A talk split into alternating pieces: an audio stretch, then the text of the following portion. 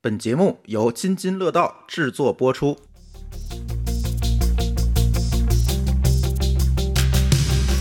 各位听友，大家好啊！这是新的一期科技乱炖啊。在这期科技乱炖之前呢，口播个广告啊，我们厉害了，我们又跟招商银行合作起来了。大家都开养老金账户了吗？啊，老高、莫高老师，你们都开养老金账户了吗？我开了，我开了，我都存两年了， 我都存两年了，这羊毛薅不着了，你每年都存满吗？这两年都存满了。有钱人，他一年是一万二，对吧？对，，一万二。我主要是没想明白一万二这对我来说有啥意义。养老金账户是什么？不讲了，我相信听咱节目的听友都知道啊啊，不知道自己查去。但是如果你还没有开养老金账户，且你有招行的账户，你现在立刻马上就可以扫描我们这个 show note 里面的二维码去招商银行，一定要扫二维码去开通啊！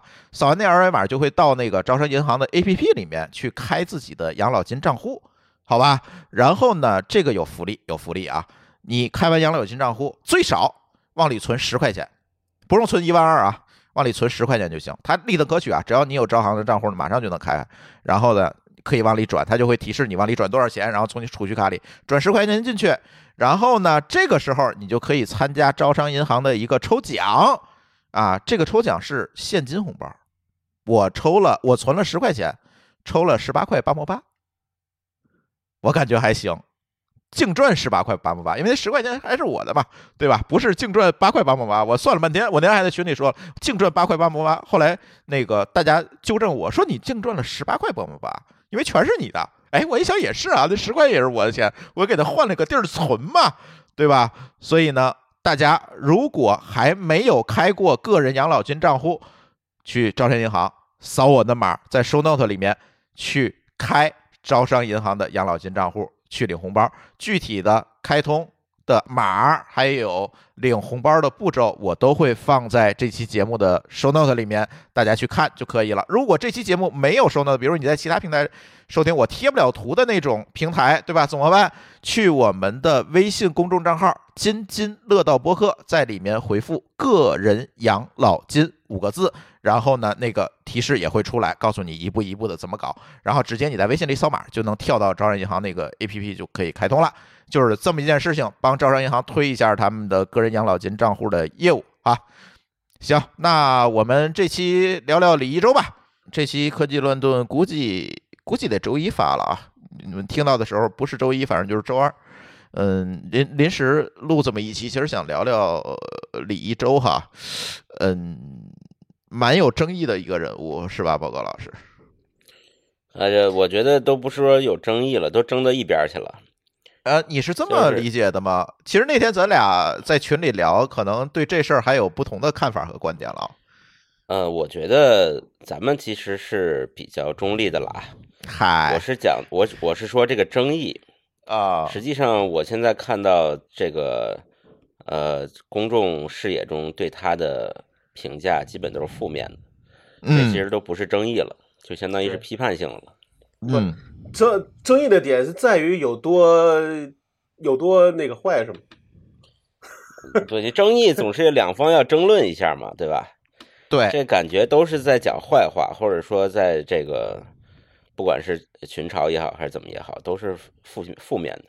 那你就给刚刚打开电梯的同学们说说前情提要吧。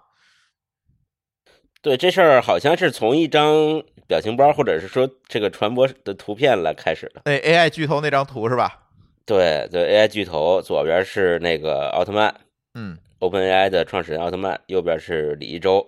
嗯，李一周，关键是他那截那图还还就剩最后六个名额了，还有这么几个字。对，所以这个当然了，这个呃，还有另外一个说法，就是在 AI 上赚到钱的四个人啊，有说三个人，有说四个人啊。嗯那个四个人，三个这个先说三个人，就是第一个呃，英伟达的老黄，嗯嗯，这是赚到钱了。第二个是奥特曼，第三个是李一周。啊，四个人的版本是多了一个梁博， 梁博可能对这个呃八友科技，梁博的八友科技是卖数据的嘛，就训练嗯数对据啊，因为可能熟悉就是我们乱炖的听友，可能对梁博也都有耳闻，或者哎很多人都都，Q 到知道他无数次了哈。对对，嗯就是这么，我觉得这事儿属于一种，呃，反正大家也不是特别认真，当笑话来讲，嗯，这么一种感觉。但梁博至少人家是扎扎实实的事儿啊，对吧？再就是人家在做事儿，属于调侃了，对吧属于调侃。嗯那某个老师对还是给大家从头到尾讲讲这这这件事情的起因和经过吧。嗯，我没有非常详细地去可看时间线啊，啊能很多人连李一舟是谁还不知道呢，有吧？应该对有。嗯李一舟，李一舟这个人其实他的出道时间非常的早，嗯我也是在这件事儿发生之后，我想，哎，李一舟是谁？我去搜索了一下，发现他出道的时间非常早，嗯在很久很久很久以前，那是哪年啊？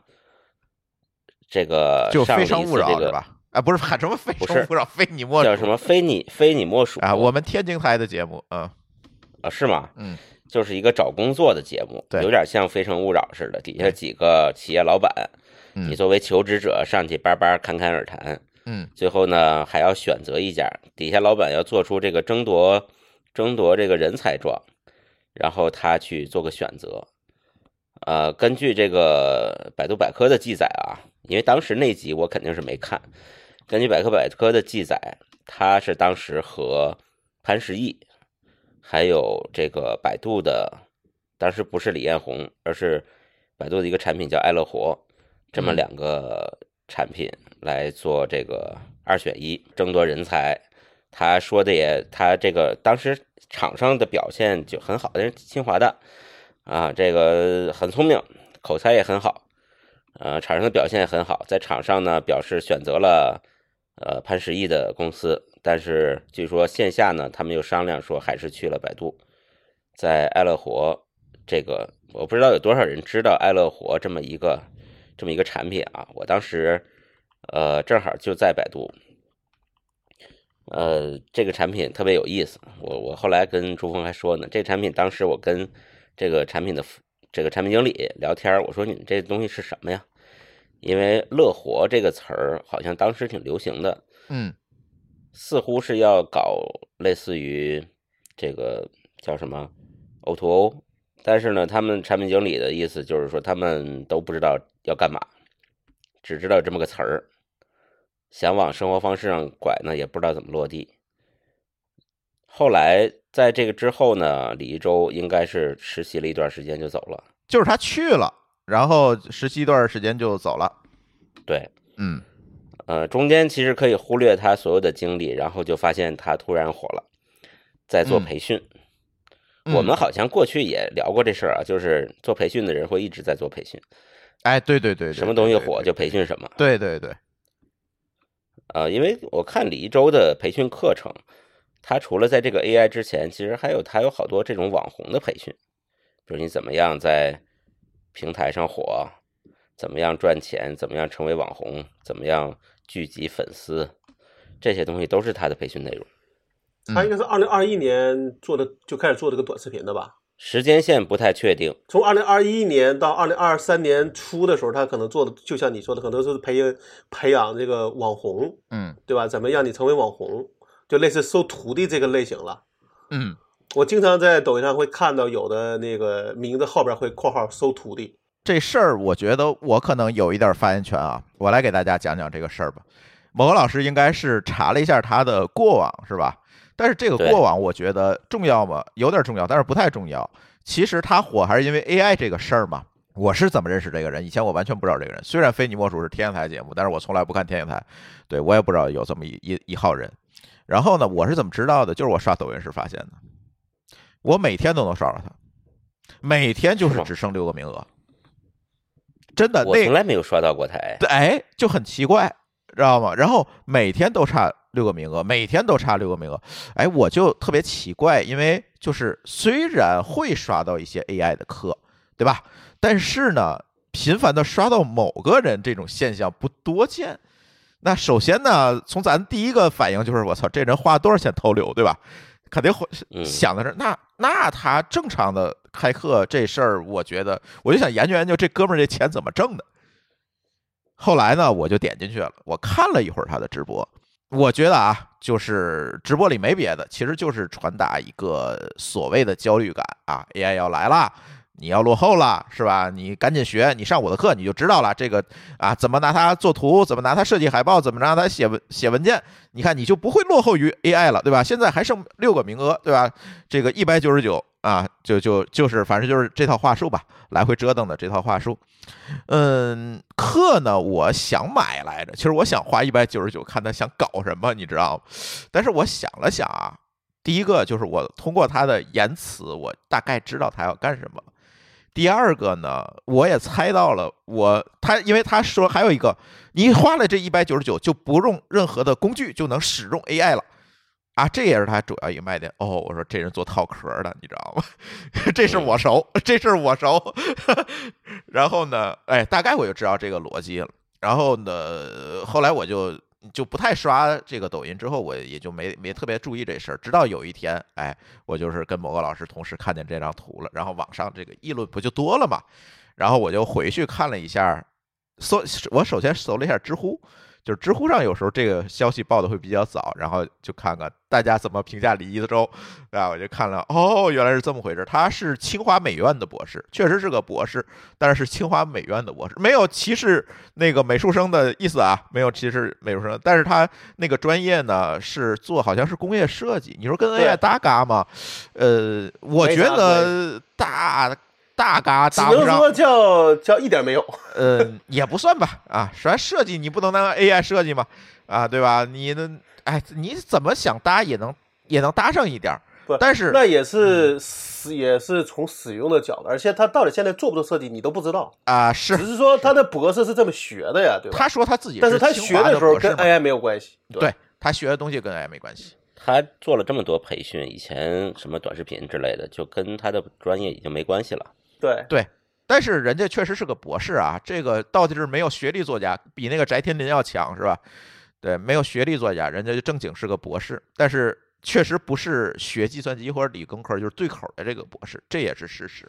呃，工业设计应该算工科，那工业设计当然算工科了，对对对所以所以呢，这个然后还有人评价，就是有人买他的课，然后还有一些 UP 主呢，这个时候就冒出来了，说我买他的课了，我告诉你啊，他讲什么了， 然后就把这些课给他拆解了，然后后来发现这个课其实对于咱们这些专业的从业者，就是天天跟这些 AI 啊，跟理工科打交道，可能觉得他这课确实有点水，但是后来我跟某个老师也讨论吧，呃，好像啊，如果你对这个 J- AI 完全不了解，你说他这课有用吗？好像还有点点用，用，哎对，好像还还有有点点用。所以这个事情，所以今天我的标题叫“双面李一舟”。为什么叫双面李一舟？有人觉得他是割韭菜，有人就觉得李一舟帮我点亮未来了，我知道 AI 这个东西是什么了。所以这事儿就很难评价。所以今天就特别想聊聊“割韭菜”这仨字儿啊，就是割韭菜。我们之前也聊过这个话题，就是割韭菜、智商税等等这些词儿，其实有的时候吧，总会觉得它隐隐的有一些，嗯，不太这好个量化， 是吧？最近我最近嗯我其实不愿意讲智商税和割韭菜这这个词儿了，嗯嗯这种词儿了。嗯呃，因为我有一种感觉啊，不知道听友们有没有这种感觉，就是在讲割韭菜的人，他总是带着一种优越感来说的。对我不是韭菜，所以他们在割韭菜，对吧？是这意对思。嗯他就好像这个，他是一个上帝视角，或者是你们皆醉我独醒。他是那看个你韭们菜地里个儿最高的那个韭菜。对，他呃俯总视有着那种些韭感菜觉，嗯说：“哎，你看，你们又被割了吧？”嗯，有一种看看笑话或者什么的感觉。对，但是我觉得这个“割韭菜”这个词儿已经被呃用烂了。是有点儿。有一些呢，你说就割跟韭资菜本这家个，一样嘛。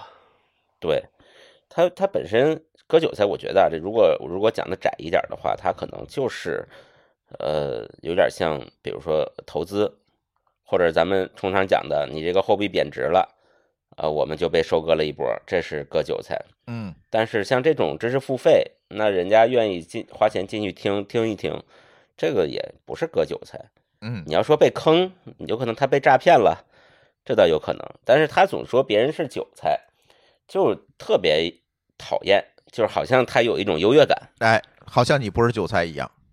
对，谁还不是个韭菜呢？对吧？对，只不过因为你或者长得是不够高，所以你看不见你也是韭菜的这个事实嘛。对，然后另外一个角度就是李一周到底是不是在所谓的打引号的割韭菜？嗯，这个事儿我的其实也有不同的看法。哎，咱就讲 AI 这个事儿啊，我就换位思考了一下，回溯了一下这个是二二年年底出来的这个 ChatGPT 对吧？后来第二个月不是第二年年初，去年年初的时候，二次又火了一下。我就在想，我当时我一开始看到这个 ChatGPT 的时候，我也很好奇，甚至有一点点紧张。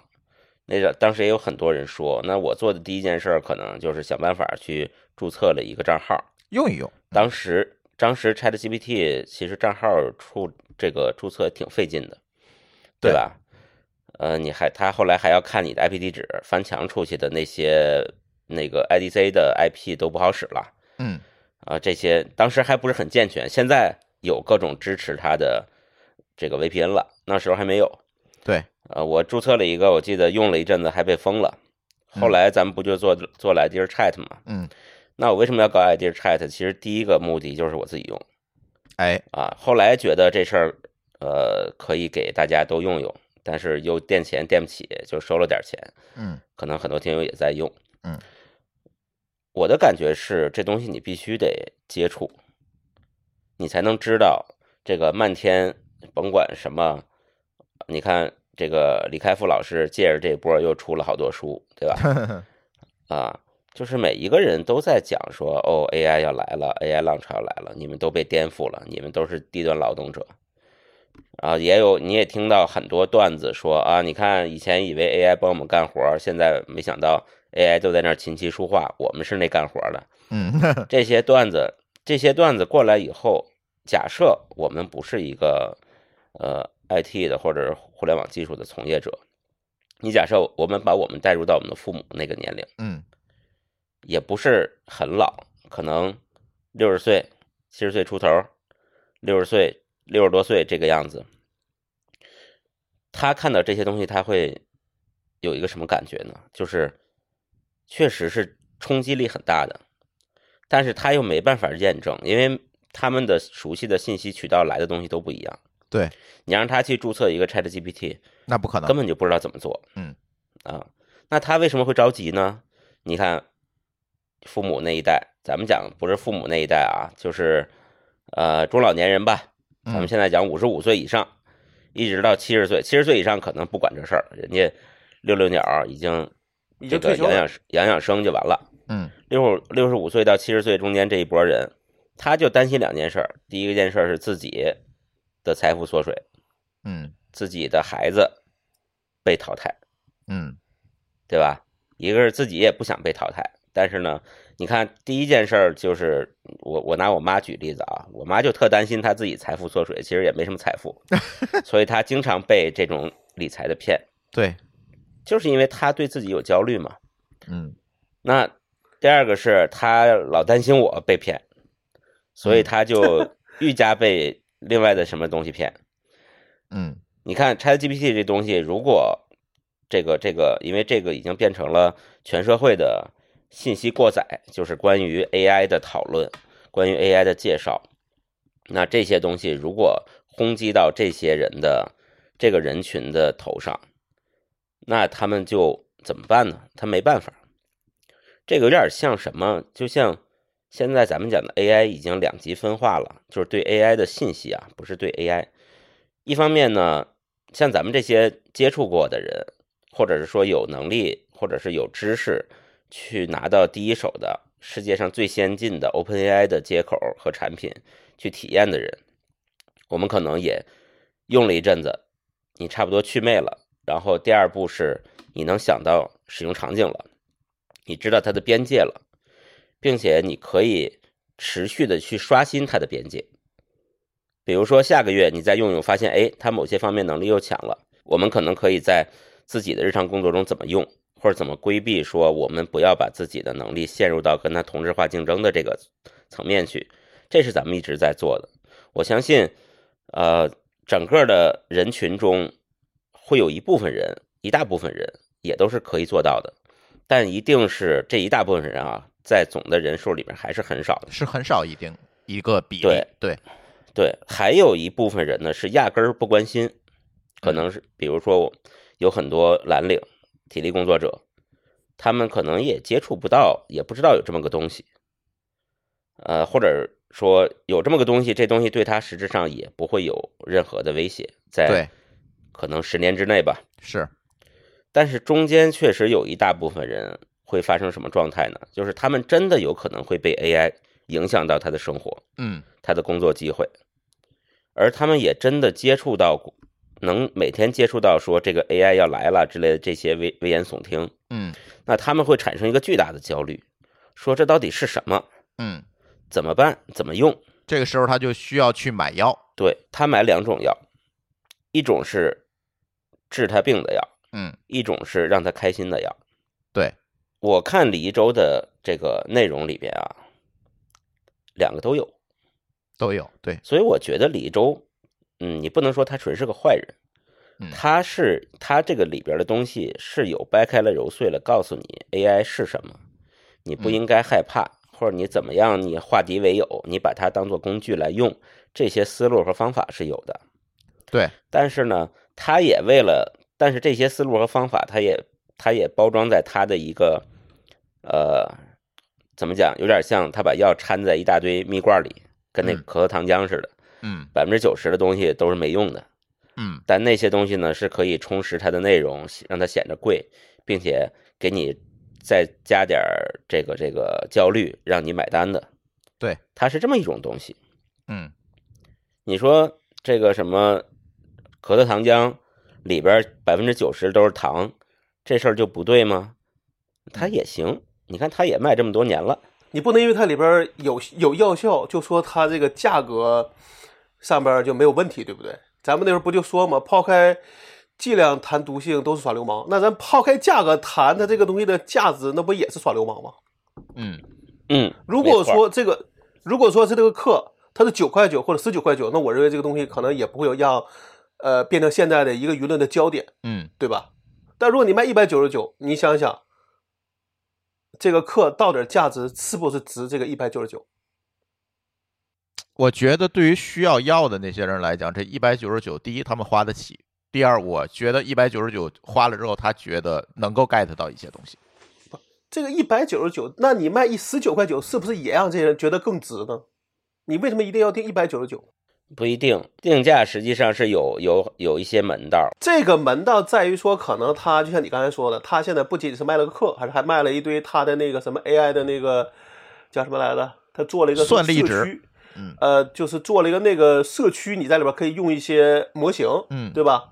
但那模型呢，没有一个是他自己做。你想，他也不是一个呃计算机的博士，其实里边很多弄不好，他都找了一些人，然后从合各作个的地合方作偷的，一他些说模了，，他说了合作的，他有一些已经说了，他那个模型就是他盗版的，嗯，对，对吧？那这个里边其实是也有别也有别的问题，但我认为说，如果在一个人走，就比如说啊，我是个小白，我从一开始我对这种不熟，我接触一段时间之后，你回过来看谁给你的。呃，就是比如说你买过一些课，你用过一些东西，你读过一些文这个文章，你反过来去做一些就这些情况的评价的时候，你可能不会认为说从知识啊，从各方面的一个贡献值这个一百九十九，那在莽的这你说的割韭菜是没有错的，对吧？多说一句啊，我觉得一百九十九这个定价是非常好的。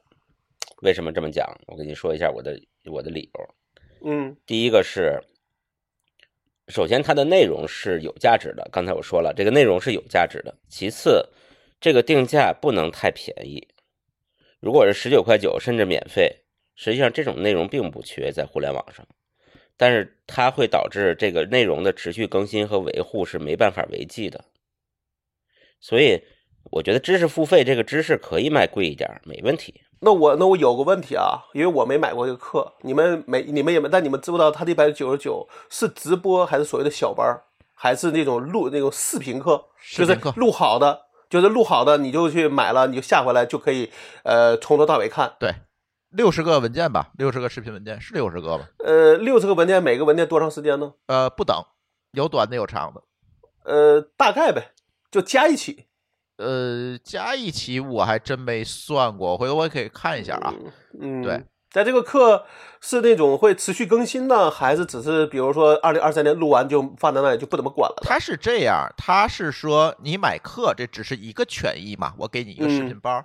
第二个呢，还可以在我的社群里持续学习，对吧？我在社群里还会发一些更新，但是没有看到这个更新啊。首先，对，但是在社群里有讨论，他能够那个有学习，可以带着带着你用，对吧？这是第二个权益。第三个权益呢，就是他所谓的那个平台，对吧？你可以这一百九十九，他这里是玩了一个文字游戏，一百九十九可以用我这个平台，但是呢，它是有它设定了一个叫算力值啊，你用完这些算力值，你得给我充钱，等于这还有一个二次消费的问题。嗯，实际上大的权益啊，就这三个。对嗯嗯，我靠，我这儿我这儿在放炮，听友们要听见嗯炮声，不要不要惊讶啊，我在中国啊。对，那个我觉得知识付费和它那个平台应该分成两件事儿来看。平台这个事儿啊，我就想到说，咱们的 i d e a Chat 呀、其实就有这个专门做培训的人，做 AI 培训的人来找过我。他们做什么呢？其实和李一舟特别像，只不过没有李一舟的水平高，我觉得，就是做这个这个叫什么私域社群培训 AI 啊，然后再把这个平台卖给他们，因为咱们的 Idea Chat 是支持这个返利的嘛，啊，这件事儿对他们来说非常有吸引力，就是说他希望可去以做说分你销，对吧？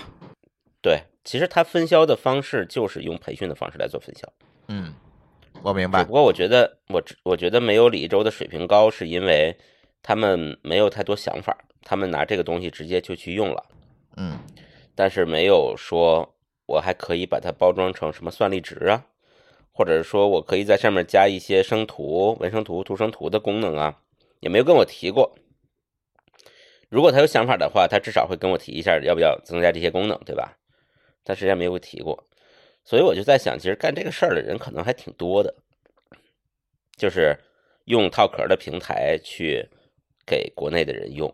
呃，我可以负责任的讲，就国内这些大模型现在都不太行，真正想用你确实还得用 OpenAI 或者其他海外的，这个好像也目前来讲啊，截止到我们录音的今天，可能也没有特别好的办法。我也跟国内几个做大模型的厂商私聊过这个事儿，他们私下也承认，确实还差点什么意思。对，也确实是这个问题，所以现在还是绕不开这件事情。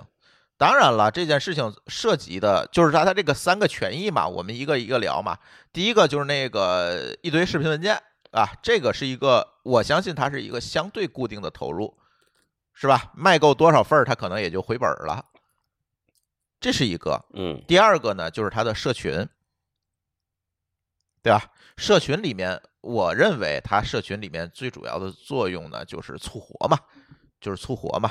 拉新它做完了，那社群的目的其实就是促活，给谁促活？就是给他第三个这个平台的服务来促活。其实它是这么一个我逻辑我跟你说，可能是给他的那个高级课出火，啊，对，也是对，还有高级课嘛，对吧？对，他高级课好像是一九九九吧，嗯，对，还那还是幺幺九九了。对对对对，还有一个高级课，这个产品设计还挺复杂的。对，所以我当时看到有个文章里讲说，他的那个视频里边儿时不时就会提到说，哎，你要想要进阶，就要去买我的高级视频。嗯，对所以，这也是很多人不很多人不爽的地方，就是说你卖我课里边儿还给我夹了一堆广告。但是你看啊，就是咱抛开李一舟不讲，现在我们通过所谓的各种知识付费去卖课，去甚至说先给你制造一个焦虑，把你引诱进来，然后再卖课，这种所谓的啊打法，其实蛮多的，很多人都在做这件事儿，但是有多少人会卖到幺九九呢？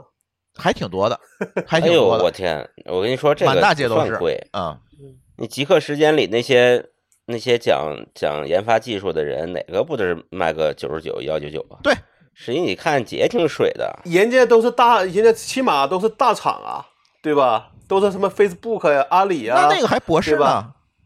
你什么博士？具体展开讲讲。呃，对的，但人不管啊，对吧买的人不管啊，那。那我觉得对于这事儿来讲，我觉得很多很多人觉得他这这东西不值，或者成为舆论中心的一个原因，就因为觉得这个东西你其实是没没有说实话，说的是真话，没有错，对吧？但你没有说实话，就让人觉，而且你这个东西跟 AI 其实没有什么任何关系，你又能给我教出来什么真的东西呢？这我觉得才是很多人对这个对黎州不满的，呃，对黎州不满的一个核心原因。我觉得这些人这么评价李一舟，咱不说，先说不说李一舟是不是是个坏蛋，他有可能就是个坏蛋。这些人这么评价李一舟，实际上在潜意识里带出一个意思，就是你李一舟没有资格来教 AI。我个人觉得啊，你带我入个门儿行，但你说你把这个当成了说这个事情能让我的工作不愁，我的未来那个光明了，我我是不信的。他承诺这个事儿了吗？不，那我问你要，那他那个高级课能讲能给你讲什么呢？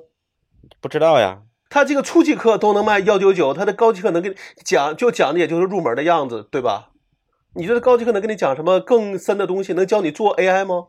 你训练一个东西就要花数十亿，人家跟你要两百块钱怎么了？对吧？ 要是然后这帮人，哦要是哎哎哎，我跟你讲啊， 现在就是这帮程序员 们，呃这帮程序员们呃主要以程序员为主的人，嗯跳出来笑骂的点就是你一个一个学设计的人，你有什么资格讲 AI？就好像讲个 AI 也成了一个什么嗯不必须有个身份一样。嗯我我个人觉得啊，说这东西其实大家认为说，至少这个东西跟科技相关。你买本书，你说你要是买本书，你还得看看这书的人的背景吧。那其实他把“清华博士”这个词儿写的那么大，呃，却却把他的那个什么工业设计那字字儿，要么不写，要么可能弄得小小的。你想想，那其实他心里那个心思就是有问题啊。要么你干嘛不大大方方写出来呢？但是如果你写出来，你觉你觉得会有多少人会会付这个幺九九的钱？你想没想过？对他肯定是有这个营销上的考虑，包括他首先他也不是面对的咱们这样的人，那那你那你觉得，如果一个人假设他一年不是或者他一个月就是万八千块钱，你让他掏幺九九，其实对他来说这是这收入百分之二了，对吧？我们看一个电影也票也就是五，也就一般来说就五十块钱左右。那你想，你这一个课值四个电电影，差不多十个小时，你觉得他这课到底能不能给他带来真正的价值？或者说能让他是不是觉得，哎，我看了起码我不太，呃，会去骂。我相信里边骂人一定有些是看了课之后骂的，对吧？跟我们还不太一样。你看吧，就是我刚才讲的，他面向的中间的那一层人的需求，我相信他是满足了的。不管是情绪的价值，还是学到知识的，学到的那点东西，那点东西可能也不多，但是满足了的。真正跳出来骂的是那些本来不应该去听他课的人，但是呢，不知道为什么被忽悠上当了，交了钱进去了，发现你放的是二人转，我想看的是瓦坎达，但是这种人是很少的。那个是因为他投他投流啊，对吧？就像那个朱峰说的，他投流了。 所以这就是抖音的算法不够精准，这个是抖音的锅。呃，也不一定，也有可能他投流的那个范围就是大，因为是这样，我多个抖音的伪装身份都被投了，你有多少个小号？我有好多小号，我就为了测算法嘛。 所以，对啊我现我现在给你我给你看一下，我现在打开了抖音的黎州的这个账号啊，你看他自己写的啊，原则叫不蹭热点，不靠踩踏别人拉高人设，做好自己的事儿。我可以跟你们分享几个事实，这个刚才你们说的都是猜测哈，后来我我查了一些东西，我这也在一些群里潜伏看了看哈，嗯，几个事实，第一个就是某高老师刚才说的，买课的人不骂这件事情是对的。我看到有的文章里说了，说有人是去退课了，他现在秒退。有现在课都卖不了了，他号都被消了，有退课的，有退群的，但是我们所看不见，我说的都是我们所看不见的群体里面的哦，就是我那些潜伏的小号里面，这些对 AI 完全不懂，之前完全可能知道 AI，知道 AI 要把它干掉了，就这些人没有退课的，没有不满的。在李一舟这个事儿之前，其实这知识付费这事儿我就跟人聊过，就是关于定价的事儿，因为我们咱们其实跟很多的那个音频媒体有合作嘛，就是这个付费节目这些定价的问题，有一个高手，我就不说是谁了哈，嗯，有一个高手跟我说了一句话，我觉得非常对，嗯就是你的定价不能太低。定价不能太低的原因是在于是这里是有一个心理学效应的，这个心理学效应叫自我实现。你只有让他付出他能接受的稍微高一点的成本，他才会从潜意识里认为这个东西我 get 了。它值啊，对对，吧？这是一个心理学效应。咱们不在这此列，不在他们研究此列的原因是在于一九九和十九对于咱们来讲可能没有特别大的差异，但是对一个月只挣两三千块钱的人，总理说过这占六亿人了。对于这些人而言，你让他出幺九九是一个正好能挠到他的一个点，所以他不会产生太多的反弹和意义。这才是核心。所以这些卖课的，他们去定这价，别管是李州还是得道上那些大师们，这个定价都不低，都不会太低，是因为他要找到心理价位的这个点，是这样的。所以后来他这个幺九九出来之后，我是觉得啊，也是基于了这样一个小小的理论去定的这个价。我不是说这个就一定要便宜，而嗯是说你到底这个里边你给了别人一个什么样的一个价值，嗯，对吧？这个价值到底有多高？而且比如说，呃，像得到上面我也买过，但是可能我最后也没也没看下去。哎，对呃我但也是好多就没对，听但完我。其实我也并不会退，因为我觉得其实我要认真看的话，我觉得这东西可能是值的，嗯是我没有时间，嗯，对吧？或者说他给我的东西，在我最近这个时候，我觉得在我买的时候和我后边的时间上讲，我没有那么大的一个动力了，这这不是人家的问题，嗯对吧？所以我也不会去抱怨。但如果说你让我给我的期望是一个十分儿，嗯但最后你给我一分儿，那我肯定会去说的。我哪怕不公开讲，也会在我的小圈子里边会那会去讲。嗯那这个其实不是定价原则，而是你的回你给别人的一个预期是什么样子的。有一个事实，我们三个人应该都同意，是他现在翻车是在他已经卖了大几千万之后翻的车，对吗？应该是才暴，甚至说他卖了大几千万之后才暴露到我们这些人的眼前，对不对？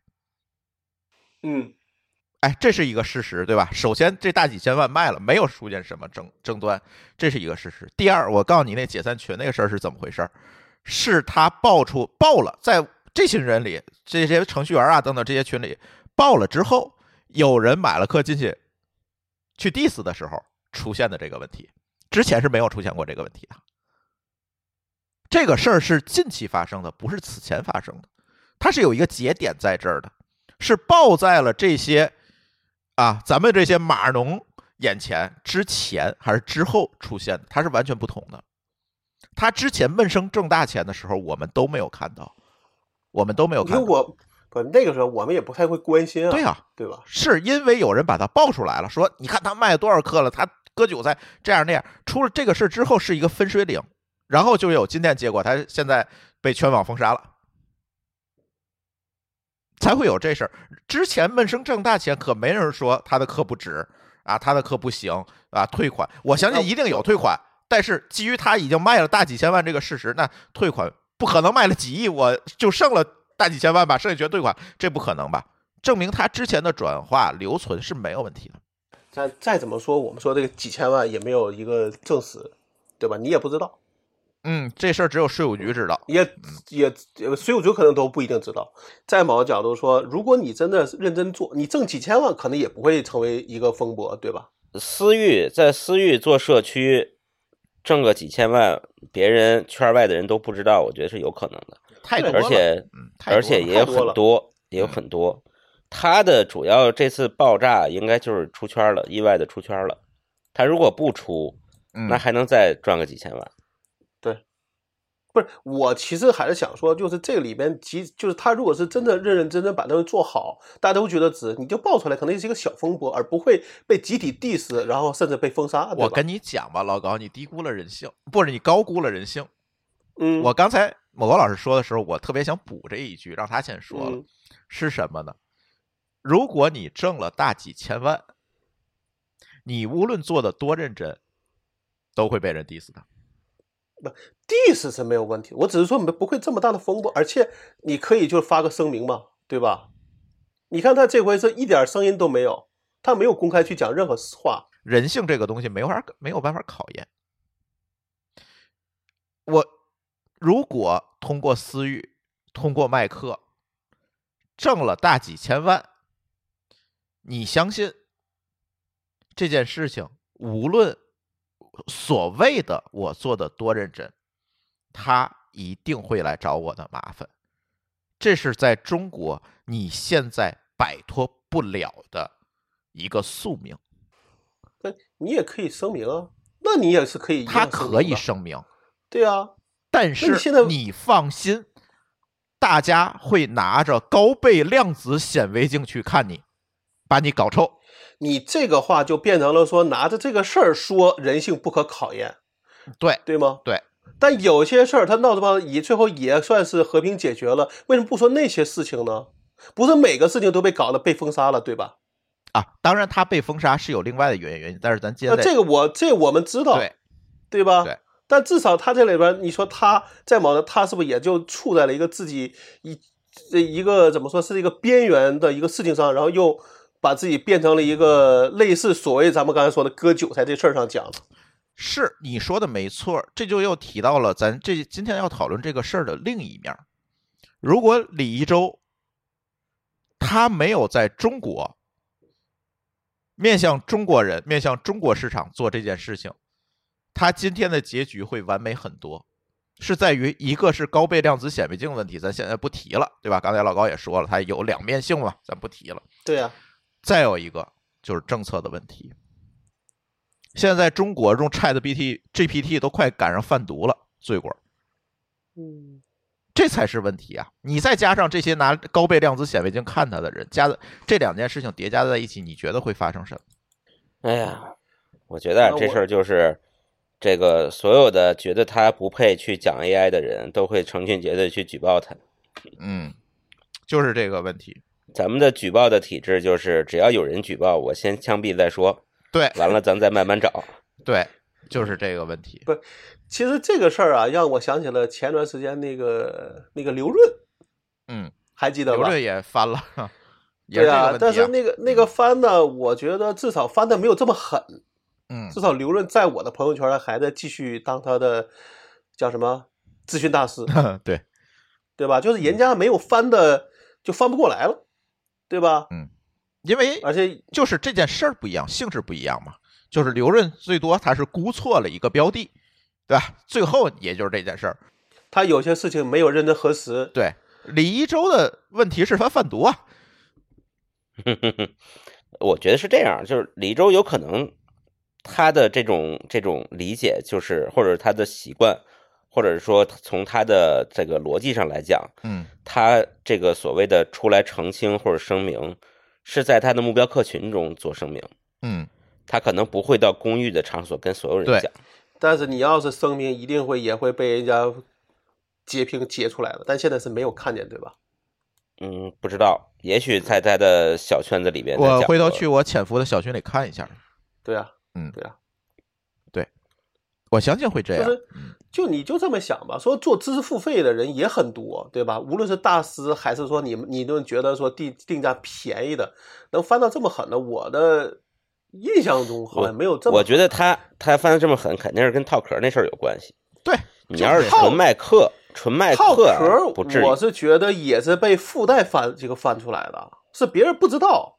然后呢，突然这事儿火了之后，大家哎去看看一周智能，结果发现里边用了自己的，比如说自己家的模型，或者是一看就很明显就不就就你就想对吧，啊，模型不是他自己做的，对吧？就你别说是不是他自己做的，就咱们 Idea Chat 这事儿，我为什么咱不敢使劲宣传？嗯你要火出圈了，来两百万用户，咱也得他妈照样翻车。不，不是已这经东西就不那个被举报了吗？不是，对，你要所以想，这起码你你再一个没有，你不会去讲说，哎，我是什么清华博士，怎么怎么样吧，给自己来不个是背书，吧。他对不对最要命的是李一舟把这俩事儿连在一起了。对他连一起了嘛？这就还麻要烦了是。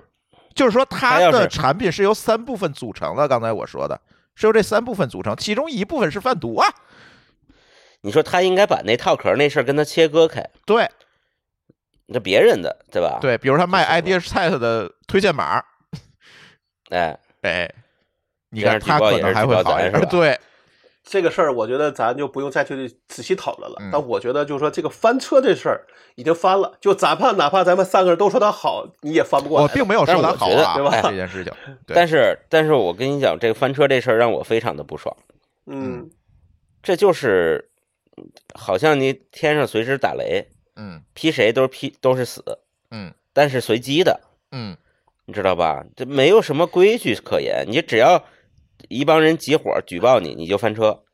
哦，你说的是俞敏洪吗？你不你嗨，对，就是就是这事儿产生了有有负面的社会影响，对吧？对就先把你毙了。对，至于说你你是不是违反法律了，还是违反公序良俗了，咱们后边再走流程。嗯，那毙毙这一瞬间，后边即使明年给你平个反，你也没人知道了。对，咱就老就就搞这种事儿。你说法治社会怎么就搞成这样了呢？嗯到底怕啥呀？嗯，嗯，怕啥？你敢说吗？我我我我，我倒是觉得，其实翻车就是翻车是翻车，封杀是封杀。啊，对，但是它对主吧要的原因还是被疯封杀了嘛。他封杀不就是说，咱哪怕说封这个封杀不是因为这个他翻车，对吧？但是翻车这事儿并不是人家举报出来的，而只是因为他成了风口浪尖儿，大家就觉得你这个东西名不名不符实，对吧？可能比较注比较注水，然后你又你又有盗你又有盗版，从这些事儿上来讲的，你去某程序员论坛上看有多少人号召去举报他？这事儿跟刚才某高老师说的那个什么什么看那个劈雷的事儿不是一回事儿，嗯，对你懂我说的对意思吧？我对吧我我明白你的意思，就是不啊太能够从同一个维度上去看嘛。对啊，就比如说，我个人觉得说，比如说你这事儿，你咱们还回还回到刚才我说那话，说哎，你认真做事儿，那至少你知道说，我确实为这个课我花了很多精力，很很多物力去做这事儿，那我心里起码是比较，呃。可能我会有委屈，我会去去，我会去写，我会去解释。但你看他是没有什么没有什么说法的，嗯对吧？那这个我就觉得很不、很不、很不应该。他可能只能最后说：“哎，我挣了几几千万，我这几千万对对得起我的这些所谓劳这个劳动了。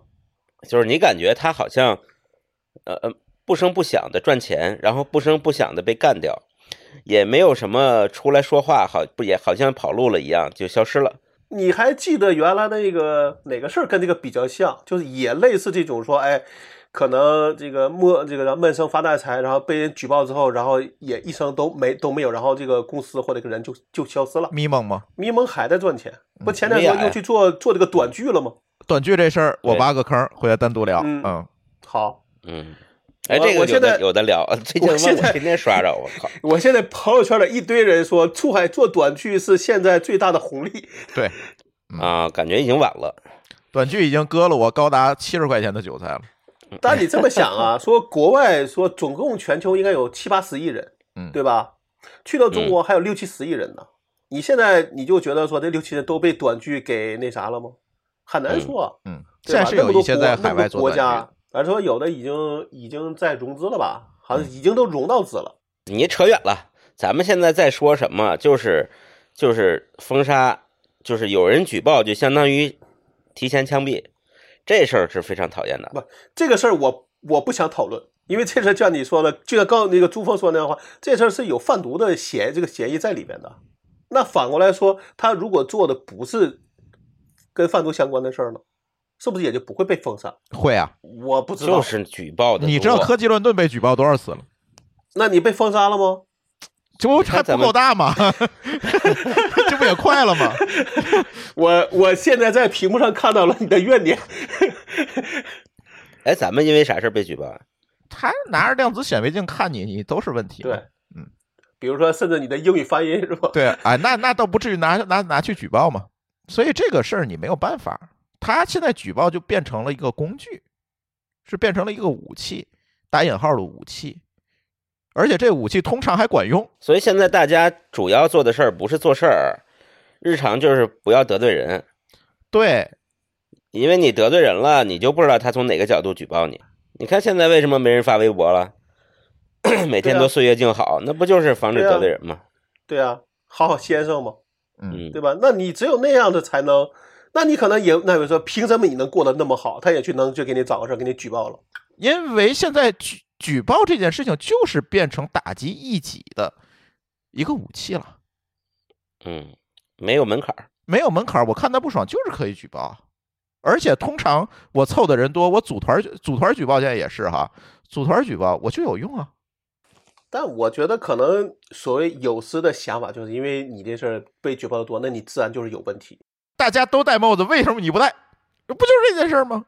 他先不说戴不戴帽子是不是合法，他先说你为什么没戴。对啊，你没看那个新闻吗？有个人被举报，那就一通查，可嗯能先停职，然后查，查完了以后，你要反馈给举报人，一看那个反举报信息，那个人的身份都是假的。嗯所以现在都要求实名举报嘛。嗯，现在又多了一个招数，不仅举报，还可以写一个 PDF。，你这个属于曝光，这不叫举报。 是我那天发的那个图嘛 对啊，就现在大家特别流行写 PDF 做 PPT，对嗯，就能力过剩，细节这属于，像以写论文的方式，嗯、对？吧？这都是另外一回事儿了，这就扯但我远了这个，扯回来，对扯回来，这是扯回这来，是远了扯回来，还是说说这个知识付费这个现象吧。其实知识付费好多年了，这这提知识付费，然后就到弄知知识付费，咱们被各种知识付费割自己的韭菜，然然后就这些折折腾好多年了。那你们觉得现在，咱只论知识付费啊，咱不讨论李一周了啊。李一周这件事情，我觉得就是一个没头没尾的账，这没法说。你就对你也不能说离一周就他不对，就就等于只是付费，对他对吧不对，但是在正常的体制下，他罪不至死。我是觉得他挣自己该挣的钱，他定一九九也好，定十九块九也好，那是市场机制决定的。大家觉得不值呢，自然就会退订，对吧？大家觉得值呢，他找准了这个市场，自然就会定。人家挣那几千万，人不付不违法，除了，但是他违法地方有，违法地方在哪儿？偷人家的大模型，对吧？非法商用，这个当然是盗违版法了嗯，这才当然是违法，这个没得说。但是克这件事情，我不觉得它是一个违法的行为，对不对？哎，对，这个这个肯定是，咱只是讨论它这东西值多少钱嘛，对，是吧？那对呀、你说嗯，盗版的大模型，你就罚他钱，对吧？对啊，你那你封他起号诉干嘛呢？这有关起系诉索吗？赔，对吧？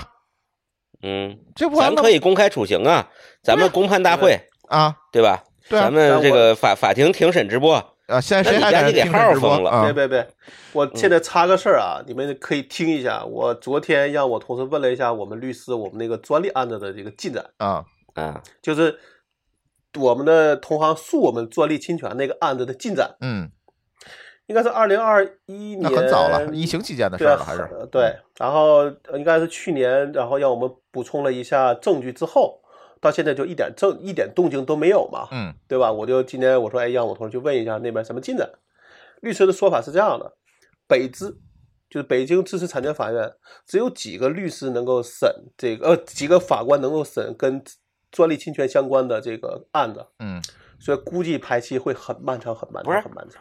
知识产权法院不应该所有的人都能吗？不是知识产权包括了很多呀，包知识产权包括了专利，包括了著作权，包括了很多权利呢。对，就是啊大，那是个大资产概念。对呀、对吧？啊大资产里边包括很多资产，就是专利侵权只是其中的一部分。哦，对啊你说对吧只有几个人是可以审审专利专侵权，对对，所以我听这个话，我心就凉了。我这弄不好就会非常非常慢，弄不好今年可能都没有动静，都是有可能的。啊，对，哎，扯回来，扯回来，李一周这个赤道吉德堡专利问题啊，这这是软不是软著问题啊，我是说那个谁，那个谁说的那个诉讼的事儿，嗯不要觉得在中国去法院起诉就一定能怎么怎么样，所以这就是问题对嘛，吧？这就是问题啊。法院举的效报率有不用，行啊诉讼没有用，举报的效率比嗯诉讼高，这不才是问题吗？所以说回这个知识付费啊，咱如果扯开这个李一周，咱不提他，是吧？就是整个的知识付费，有人说是割韭菜，有人说是有用，有的人哎，就是现在就是各种吧，甚至说我是觉得这件事情不仅仅在于这些内容创作者，其实内容的消费者跟这些创作者也是一个双向奔赴的过程。为什么说是双向奔赴？太多的内容消费者渴望在内容里面获得一点儿什么了。我希望听一个课能够成为经济学大师，我希望听一个课我能成为区块链专家，我希望听一集播客我就会理财了，然后我觉得我得到了，这是大家的一个普遍的愿望。但是真的内容产品真的能够从事实上达成你这个愿望吗？我听了薛兆丰一课，我就成经济学大师了，可能吗？并不可能。但是为什么又有这么多内容的消费者前赴后继的想要找到他们理想当中的这个银弹呢？焦虑嘛，我们现在生活太焦虑了，未来的生生活中的事业的未来发展的焦虑，啊、这个房子跌价的焦虑，不知道马上要失业了去做什么的焦虑，还有时间的焦虑，你没有那么多时间。眼看着就老了，这个一数数手指头算算，自己清醒的时间也不是很长了，还有那对么多事儿没完成，对，还有那么多地方没有去，是吧？对你还想成为马化腾呢，那这个事情就太焦虑了。嗯，说到最最粗浅的目标，就是你跟朋友喝酒的时候，你都没得可吹，嗯，你听两集薛兆丰，你就可以吹牛逼了，在酒桌上，对吧？ 这个也是个也是个收益啊，所以它还是药嘛，卖的其实是药啊。对，但还不是治病的药，中药。嗨， 这你说的啊， 我没说啊但我个。人。我觉得个人觉得有时候可能因为因为这事儿呢，要么呢是说有需求，所以大家想去满足，对吧？你想要所有，我就给你所有，对吧？嗯对嗯，还有一类呢，就是他发现这种事儿有用，所以他就后边所有的这些呃知识付费全都干成这个样子，因为就这么干，大家才会买单。你反而把自己说的很很平淡，就没人买了。嗯，因为因为你你想要的多，而且你一旦成为一个习惯之后，你对于那些能让你没有阈值的这种，或者有情有情绪上的这种被满足的，你可能就不会买，哪怕人家也是很认真的在呃对，在做这个内容，对吧？其实，而且知识付费的方式和真正的学习是拧的，学习都是很痛苦的、很系统的，你需要反复的练习。知识付费是让你怎么说、怎么爽怎么来。那这个啊就是问就是问题嘛。我那回之前看过一个一个说法，我觉得人家还说的很有理的，就是叫被叫被动的吃苦和主动的吃苦。嗯，那学习其实是一种主动的吃、这种吃苦，嗯，对吧？但是现在呢，可能那个所有的知识付费的说法就是你不用吃苦，对吧？你看一遍，可能你就会你就会了。但这个跟所谓的这种学习是主动的吃苦就完全不一样。对，嗯，所以我自己对这种其实去买内容去看，其实没有太高的这种呃怎么说要求，反而是说，哎，我就是比如我买了一个那个那个财新，嗯对吧？嗯，我觉得其实对我来说，就期望说我看财新的内容的时候，下边不要告不要给我看到说你不是会员，嗯嗯，在我看到想看的内容的时候，不要告诉我说你现在不是会员，你看不了，就够了。你啊，其实买财新这件事情，实际上不是为知识付费，是为内容付费。或者说是这样，就是它是工具付费。嗯，对，我其嗯实比较工具付费很多，我很少知识付费，啊、就是跟这个差不多。我觉得这个东西能提高我的效率，它能不对在我眼前挡着什么东西，嗯，对我啊愿意为这事儿花钱。对啊，是，那我觉得有时候咱们把这种也不用分得那么清楚，无论你是知识是内容还是工具，对吧？还是说你要满足你的需求，嗯对吧？然后呢，不要位于你那些呃臆想出来的或者说 YY 出来的需求去付了很多钱，因为你这种一定在后边会后会后悔。我也承认每个人都很焦虑现在，但是不要通过付钱给自己换来一个虚假的满足感。嗯这个付钱这个事儿就有点像下电影儿，哎，或者是存很多书，嗯呃，就是下了就觉得是自己等于看了看过。对，其实付钱也是，你看我我在我在那个什么有一个叫什么集合时间之类的嗯什么东西，嗯我也买过课，嗯，买了以后人家这好几十个，我就听两三个我就放那儿了。然后嗯但是你付他付了钱了嘛，你就觉得好像自己学到了。从我这儿讲啊，我我可能有点绝对哈。从我这儿讲，我不觉得什么东西叫知识付费。其实你买的都是一个内容，只不过这个内容给你带来的爽感和快感的那个点，它可能不太一样。你如果是买的财新，你可能你的爽点在什么？在没广告是吧？我能看全。但是呢，如果你买一个知识付费，所谓的知识付费，你的爽点是在于我得到了什么。哎，得到这名字特别好，我得到了什么？但这事儿在我看来就成了一个他的一个原罪。有的时候就我们就不得不承认，这可能有一点儿逻辑上的问题，是在于知识确实不是你付了费就自动的跑到你的脑袋里的，也不是付了费就听完了就跑到你的脑袋里。就是你也要想说，你的焦虑不是花，就说不好听的，你的焦虑不是花一点儿钱就能搞定的，是你得花很多钱才能搞定，而且你还要还要付出很多的时间、精力的这个这个这个这个怎么说？对，就是附加上时间跟精力的投入，才有可能解决这个对问题。解决焦虑是一个非常昂贵的事情，对啊，而且你还得想着我要主动去受苦，是对？吧？再聊就成鸡汤了哈。但是就是这样一个事儿，我不觉得支付费不可以买啊，我也买了不少啊，在得到上。但是我觉得大家对它可能要有一个合理的预期，这个其实是我们今天聊的一个核心哈。李一舟到底好不好，对吧？他是好人还是坏蛋？他的课到底怎么样？这不是今天我们聊聊的核心问题。我们的核心问题其实在于说，你对这种东西，你是不是有一个合理的认知？我是不是交了一百九十九我就懂 AI 了？谁能给你这样一个预期才是问题？我们就把他这个李一舟这个课当成是莲花清瘟，嗯你也不能说真没用，反正你也说不好，不好说嗯，啊、最好不说。对，但是呢，我花了钱了的人，我在他这课里买到了一份安心哎啊，那就值了。哎，你就抱这一区去可以吧，我觉得对没问题。剩下的事情我们应该交给市场来解决，它不值你就做一个比它更值的，对吧？他 卖一万份儿，咱卖三万份儿，那是我牛逼，对吧？我们用市场机制来解决这个问题，而不是今天我们说它这个怎么样，那个怎么样。但是这个东西你不存不能在违法的情况下干啊，还是那句话，对吧？它今天涉及到违法，在中国的语境里面呢，可能第一个侵犯了人家大模型作者的著作权，第二个就是让国内用户用上了 Chat GPT，这是最大的罪过。你这噎死我了！ 啊那确实是这样，现在就国家就是规定你不能用啊，我没说错呀。